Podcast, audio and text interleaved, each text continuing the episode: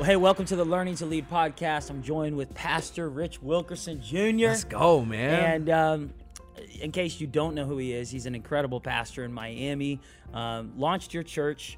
I'll let you tell the story. Tell them a little bit of just Yeah. who you are and kind of what you do. well, we're coming up on uh, four years actually. Goes by like that. Wow. Um, but we launched uh, a church called VOUS Church in Miami, Florida.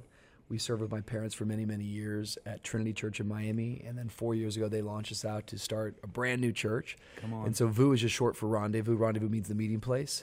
And um, yeah, it's just an amazing thing what God's doing right now in Miami. Seeing so many people get their life to Jesus, so many brand new converts. And uh, my wife, DawnCheré, and I, we lead that together. We have one son, Wyatt Wesley Wilkerson, 17 months of age, and we've got another boy on the way. Come on, bro. Now, you're, you have a fourth one coming. We have a fourth. We have three boys and now a girl due in like Stop. two weeks. Stop. This is it. We're done Yeah, I'm going to call you. I got to stop keep it. calling you more. I need more advice. It's just. Bro, my five-year-old son smashed. I saw that on your. IG. It looks awesome. That's the best story ever, bro. Man, yeah, it's fun. I'm pumped for you, bro, and I'm pumped. When is your second son due? October. October, October, okay. like twenty fourth. Like, like this this October. Yeah, yeah. She's like six months, third trimester right now.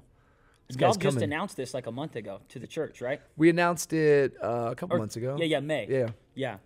So um, on this podcast, we kind of talk about just the journey of leadership and lessons Mm. you've learned. And you, in your first year, you really experienced exponential. I mean, every year you've Mm. seen exponential growth. I see your pictures. People watch that.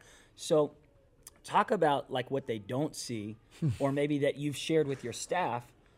Kind of inviting them into that journey of seeing the the incredible growth um, of your church, but also some of the the struggles along the way, the buildings and the things you, the battles along with the, the leadership. Yeah, you know, I, I think the bigger the vision, the bigger the opposition. And so I think every time that God speaks to us or we get a dream for something, it's going to be tested and there's going to be challenges along the way. And so Instagram's a funny thing, right? Because uh, the optics of it only show just one side of the story, like you're saying. And so uh, VOUS is But is. you like to you you show come some of the other sides too. I though, try to which sometimes. I, I like. because uh, one of the things we were talking to our team about a year ago is every year we kind of lay, lay out a theme and kind of say this is what we feel like the Lord's speaking to us, and it kind of creates good phrasing and conversation for our church. And um, last year our theme was stand firm, really from the sto- story of Moses, stand firm and God will deliver. But I think the big thing we were selling over and over with our staff and our team is that everybody loves like memorable moments and highlight moments, but memorable moments are made up of mundane moments. Mm. And so the way that you steward the mundane So is what creates the memorable. Come on. And so I think over and over again, we want to try to make hard work look fun. We try to we try to make all the stuff that isn't very exciting. We want to try to put major emphasis on that and make that as exciting as we possibly can. And I just think our journey as we've stepped out, there's been incredible things that God has done. But yeah, there's been so many different battles and so many different challenges and so many mm. different things that have kind of tried to stop us or stifle us. And I think it takes a tenacity and a grit to kind of keep going and to keep moving forward. I think for me in my life, what we're just constantly trying to do is say, God, whatever you put in our hand, we want to really, really maximize it. Mm-hmm. I think people they get so fixated on like what's next or the big thing, but really the thing that we have to maximize it or God will multiply it. Yeah. I just believe that over and over again. The things Yeah. that we maximize, those are things that He tends to multiply. And so we have a phrase at our church. We always say, "This is big." like no matter what it is, if it's small, it's like this is big. Yeah. I think we have to retrain our minds to think about the small stuff that mm. we're doing. To go, man, these are the these are the things that we these are this this is the seed that we put in the ground to see a harvest come about. Come on. And I think things have grown, but that stuff's also relative. I, you know, success is a lousy teacher, is what Bill Gates said one time. I just believe that. Like, I don't want to ever believe the hype of anything. I, there's so Yeah. much more in my heart that I want to see us do, and that there's so much more that God's shown us. Mm. And I want to stay true towards walking ahead. I want to keep my head down and moving forward. And so, yeah, there's been some growth, but uh, I I think there's a lot more to come, hopefully. And I want to. I think the way to do that is by staying focused with where we're at and what we're doing. Yeah. Yeah. Do you don't you see that though? Sometimes don't you think people like? Yeah. I like Instagram. I think you do such a good job with it, by the way. Bro, I'm But just it's like following a the master. No, here. whatever. But it's like a lie, you know. Like I just think we got to get better at like just Yeah. a tool, just Yeah. a tool. Like it's telling a story, but like there's always more to the story. There's a- headline and there's Yeah. a full story, and so I, I don't know. I think one of the things like our generation, you can look around. Like I look at the stuff you guys do. I'm like, oh my gosh. I always write you. I'm like, dude, you have the your church is unbelievable. I'm always writing you like, the, you're running through the auditorium or like you have a bicycle and there's like 9,000 people. I'm like, what is this, man? Um, but I think if we're not careful, it's like so many people in our generation that it's like they think that's what success is, but they No. don't know Yeah. all the stuff behind it. I don't. I think we got to do a better job at showing the other part of the story too. Yeah, I agree, and I think that, you know, I love. Um, I listen to your words and I listen to your messages and, and what you do on Instagram, and I love that you invite people into watching what you're doing with your staff because you hmm. really spend time with your interns, your staff. You're building a hmm. college. You have a college, Yeah. um, which is amazing. And you know, I do agree that like it seems like people who are excited about the spotlight, they're not thinking about the teamwork that it takes and the and the time spent. And like you said, this is a big thing. Hey, this prayer before service is a hmm. big deal. This break is a big thing. This set list this week. It's not go. a conference, but it's a big it's a big worship moment. So I think that's awesome. I love that. Um, you also have written a few books. You got another one that you're writing right now. I'm supposed to be writing one right now, but no, I'm not. I, I'm, I'm, I'm, I'm trying to begin, but I'm far from beginning. What's this next one on? I'm trying to do a leadership book. Come on, bro. Yeah, so I'm gonna call you up again because I think we're both Whatever, dude. I'm gonna be reading your book. I've actually titled it. Uh, it's called "Learning to Lead." it. Like, bro, I, that's my title. so when we when we had you last year or last time you came, it was um, it was like 2011. It was a a fun trip. I got sick though. You got sick. I apologize about that. And Daniel brought me Qdoba in my room, wherever Daniel is. Thank you for that, Daniel. that was a that was a weird request, but I appreciate your humility and your, your active service. We and and what was crazy is both of us we were leading college ministries Yes. on Tuesday nights. We had our Tuesday night young adult service. You had your Tuesday night. It's a sacred young night, man. You want you want a revival in your church? Tuesday Tuesday night, nights. 8 p.m. Take that, write that down quickly. this is this. You can't get this on any podcast. But I was getting so many of our young adult ideas from what you were doing with Rendezvous, and um, and then the day What came. what would you name yours? Ours was called 3D. That's that's a better name. Rendezvous is very like 3D does not have any spiritual meaning Yeah, I think it. it's cool though. 3D, like everyone loves 3D movies, and you know we should be living in you know three dimensional. Yeah, yeah. I just tried to add all those extra Disciples, devoted, Yeah. declaring, The you know, like, like, like, Um, you no, know, no. you know that one of my worst sermons I ever preached. It, I called it the three Ds. this is a true story. My dad, I'm sitting in church. This is when I was like 15, 14 or 15 years of age. My dad was super Pentecostal and like very like, Rich, you got a word for the church. I'm like, what? You know, like so I get up. This is a true story. And I walk. He's like, Rich, the Lord just spoke to me that you've got a word. I'm like, I don't even know. This is so weird. And I, I come up on the stage, and I was like, I remember I kept calling the church church, but I was like, it's weird when you're like 14 church. And like, shut up. Don't don't don't say that. You're- church? yeah. I was like, church, the Lord is speaking to us. I want to talk to you about the three D's. That this is all on the spot. D number one, drug addiction has to decline in our church.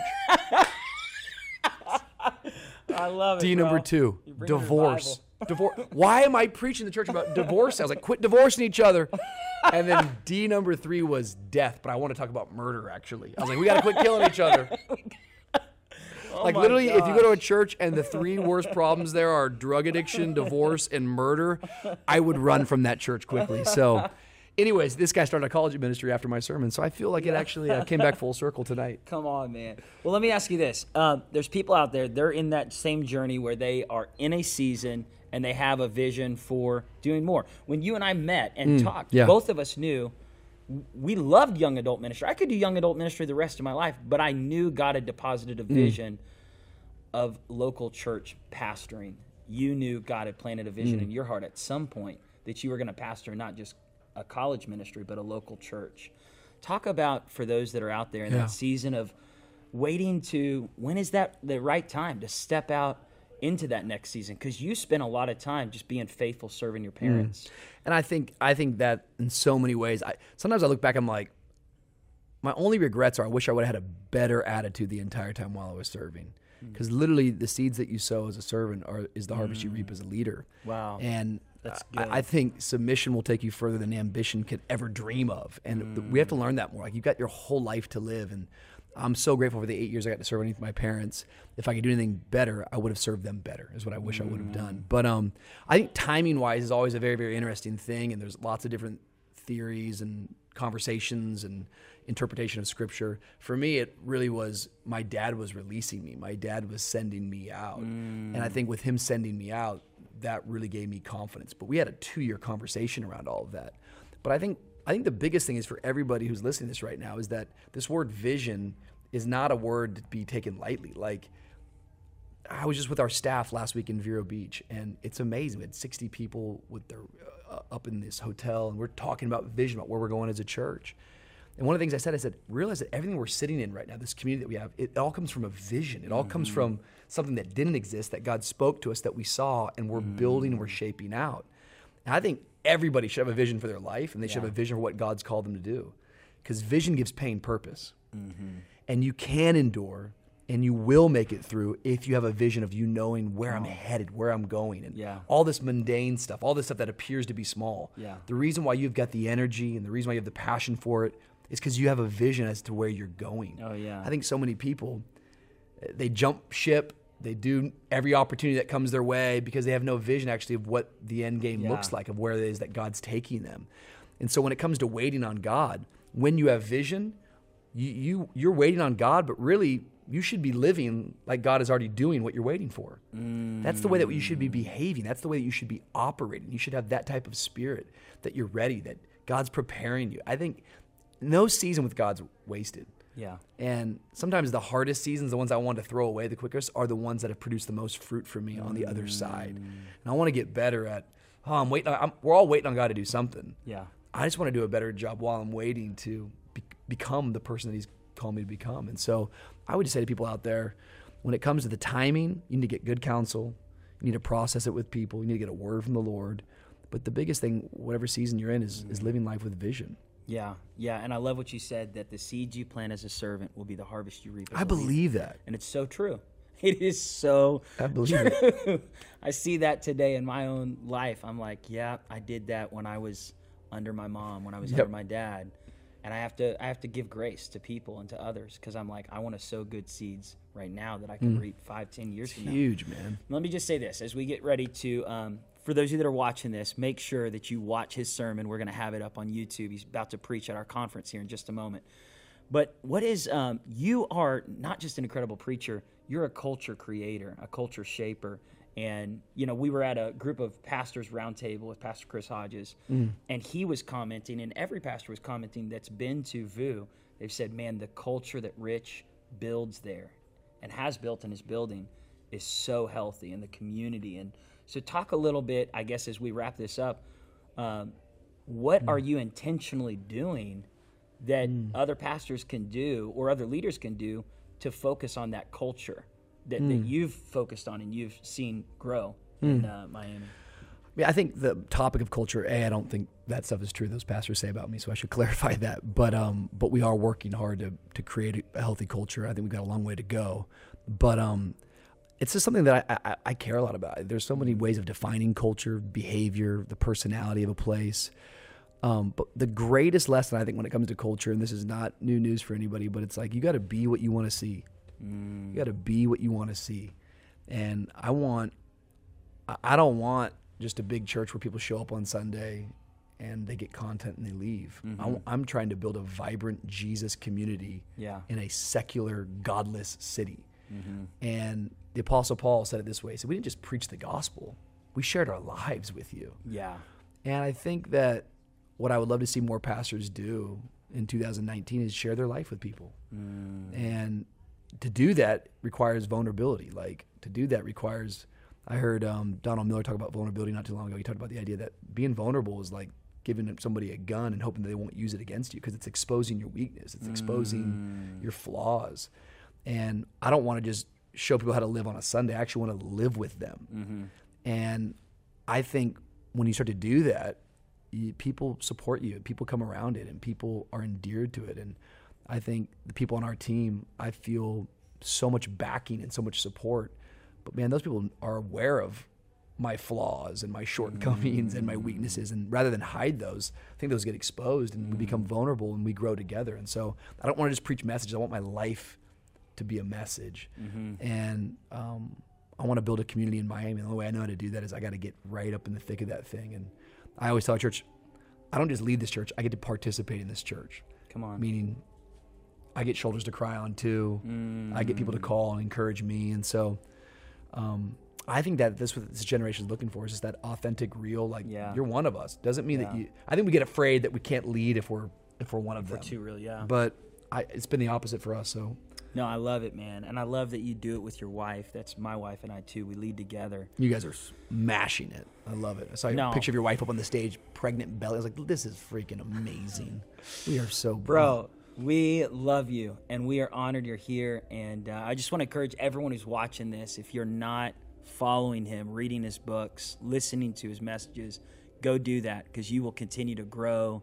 And the thing that you're leading will continue to get stronger and get more ideas. This guy is full of just creative ideas and, uh, and passion. And just like you were sharing, the thing that I love the most about following you is um, just seeing what you do with the people. I love seeing that you're you're right there. You're on a boat with one guy. You're on a street with another guy, and you're with your team, and you're behind this. You're, you're doing it. So, man, I love you. You inspire us all. I love you. Thanks for Honored having you're here. It's Tulsa And, uh, time, baby. Come on, stay tuned for more podcasts right here. Much love.